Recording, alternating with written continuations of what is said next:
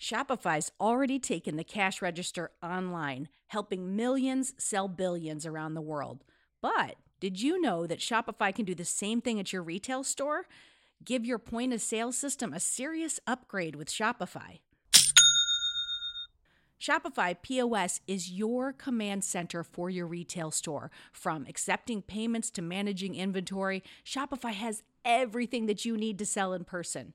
And with Shopify, you get a powerhouse selling partner that's going to effortless unite your in person and online sales into just one source of truth. You're going to be able to track every sale across your business in one place and know exactly what's in stock. You could connect with customers inline and online. And Shopify, it's going to help you drive store traffic with plug and play tools built for marketing campaigns. So we're talking about TikTok to Instagram and beyond. Get hardware that fits your business, take payments by smartphone, transform your tablet into a point of sale system, or you can use Shopify's POS Go mobile device for battle tested solutions. Shopify's award winning help is there to support your success every step of the way. I say do retail right with Shopify. Sign up for $1 per month trial period at shopify.com slash headspace. That's all lowercase. So you're going to go to shopify.com slash headspace to take your retail business to the next level today. I'm going to say it one more time. Shopify.com slash headspace. Hello, friends. In this episode, I'm thrilled to introduce you to a podcast that you'll definitely want to squeeze into your listening schedule. This episode is brought to you by The Jordan Harbinger Show. Now, if you're like me and our other listeners, you're probably not just tuning into Radio Headspace. You've got about six shows on your rotation, which is great. Diversity in our podcast diet is something I fully support. So, speaking of variety, let me suggest another gem for your playlist The Jordan Harbinger Show.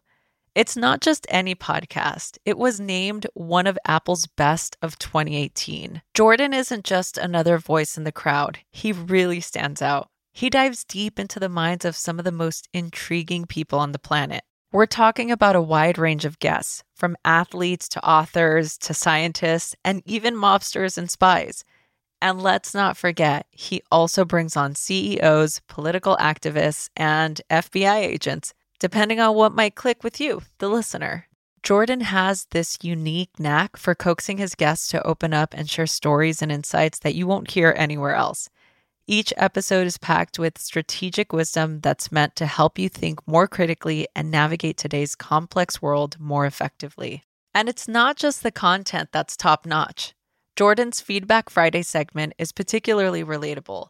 He tackles real listener dilemmas, everything from navigating tricky family dynamics to enhancing your career and personal relationships. It's one of those rare shows that you can tune into whether you're looking to challenge your intellect or need a bit more practical advice. From a personal standpoint, I'm a huge fan of how Jordan runs his show. He's got this approachable, engaging style that makes even the most complex topics accessible and entertaining. And honestly, his podcast isn't just good, it's a must listen. So why not add the Jordan Harbinger show to your podcast rotation? With never a dull moment, it's incredibly engaging and always interesting. Just search for the Jordan Harbinger show. That's H A R B as in boy, I N as in Nancy, G E R on Apple Podcasts, Spotify, or wherever you get your podcasts. And remember, friends, supporting my sponsors helps keep this show alive and kicking. If you give Jordan's show a try after this recommendation, it helps us continue to bring you great content. Show some love for the Jordan Harbinger show by searching for it. Remember, that's H A R B as in boy, I, N as in Nancy, G E R on your favorite podcast platform. Headspace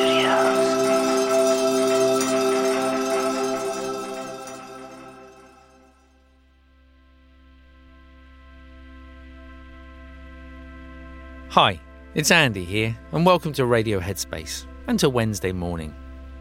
I had the good opportunity to sit down with an incredible young woman called Alison who is facing terminal cancer.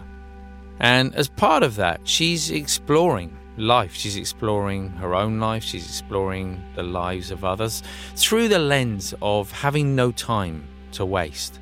It was an incredibly inspiring, for me, like incredibly inspiring conversation. I, I feel like there is nothing like that sense of urgency to sort of narrow the focus of what is important and what's precious in life.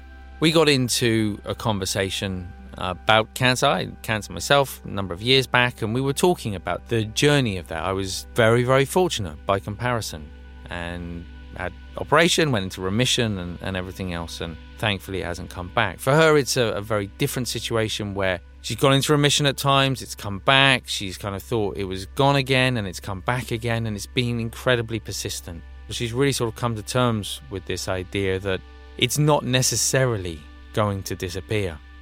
And we got into a conversation not only about the journey of cancer, but also the philosophy of the approach. And look, really easy for those of us who aren't facing a terminal diagnosis, really easy to sit there and wax lyrical on, on what kind of philosophy might be. And I can say prior to having cancer, like I may have had one idea about how I might approach it. And retrospectively, I look back and think, actually, in that situation, kind of feels a little different, you know. But we were talking about it, and I was blown away by her approach and her philosophy. But we got into something very particular about the idea of how to approach cancer or any kind of illness or, or, pain this way in a sort of a skillful way, approaching it perhaps with love rather than hate, perhaps with a sense of patience rather than impatience, perhaps with a sense of acceptance rather than resistance. You know, very often, they're so frequently talked about in, in the world of cancer, but we talk about being a survivor of cancer. We talk about fighting it and beating it. And look, for many people, those philosophies and those ways of thinking, they work. And I'm not suggesting for a moment that if they don't work, we shouldn't kind of use them. Of course, it's such a personal thing, and each of us have to find a way of approaching it a way that works for us based on our own experience in life. But definitely when I received that diagnosis, the idea of fighting it in the mind, if we are fighting something, then there's a sense of, you know, an enemy in some way. At the very least, there's a sense of conflict. Because if we're fighting something, we want to beat that other thing.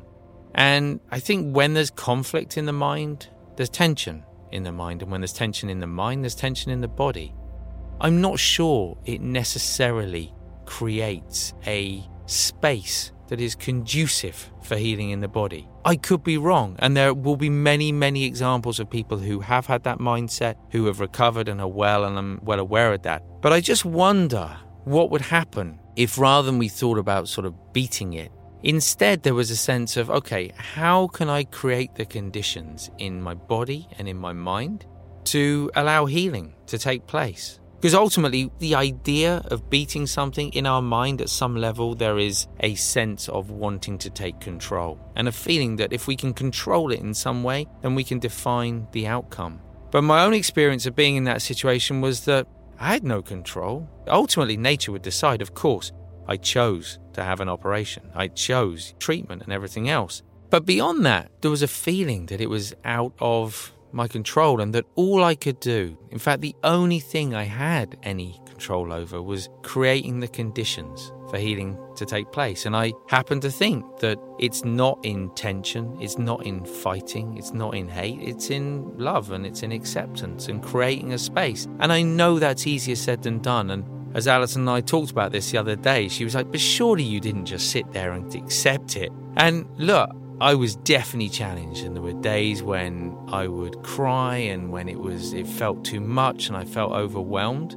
But there was no point where I kind of felt that ultimately I would get to decide what the outcome would be. If meditation can help us in just one area of our life, it's in being okay with not knowing, it's being okay with uncertainty, knowing that we can't control everything in our life. And that may impact us in an everyday situation or scenario, or it may come into play in a really different, really difficult and challenging aspect of our life. Like when I went through the one that Alison's kind of going through now, and hers is a far more serious kind of situation. But I feel like if we can bring a bit of that philosophy into our everyday life, then essentially we're training for those more difficult times in life. So if you can, if you're able to, as you go through your day today, just allowing, I guess, a, a sense of letting go of control, a sense of being more at ease with not knowing, ultimately, of resting in uncertainty. I hope you have a great day today. Thanks for listening. I look forward to seeing you back here tomorrow.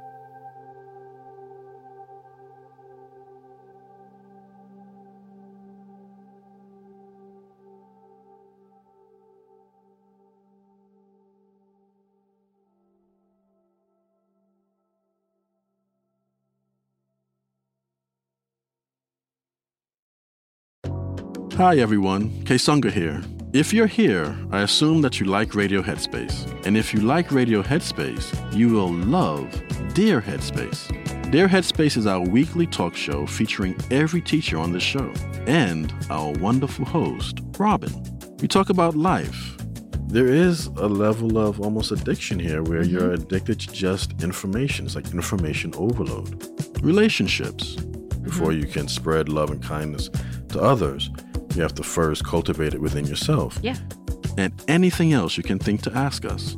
The first step with any change that you want to make is that acceptance and that awareness. You can find it on the Headspace app or wherever you listen to podcasts.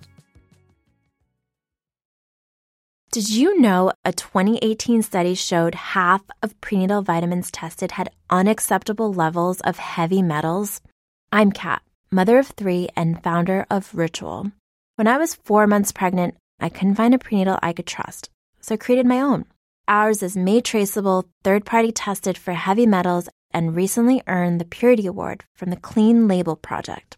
But don't just take my word for it. Get 25% off at ritual.com slash prenatal.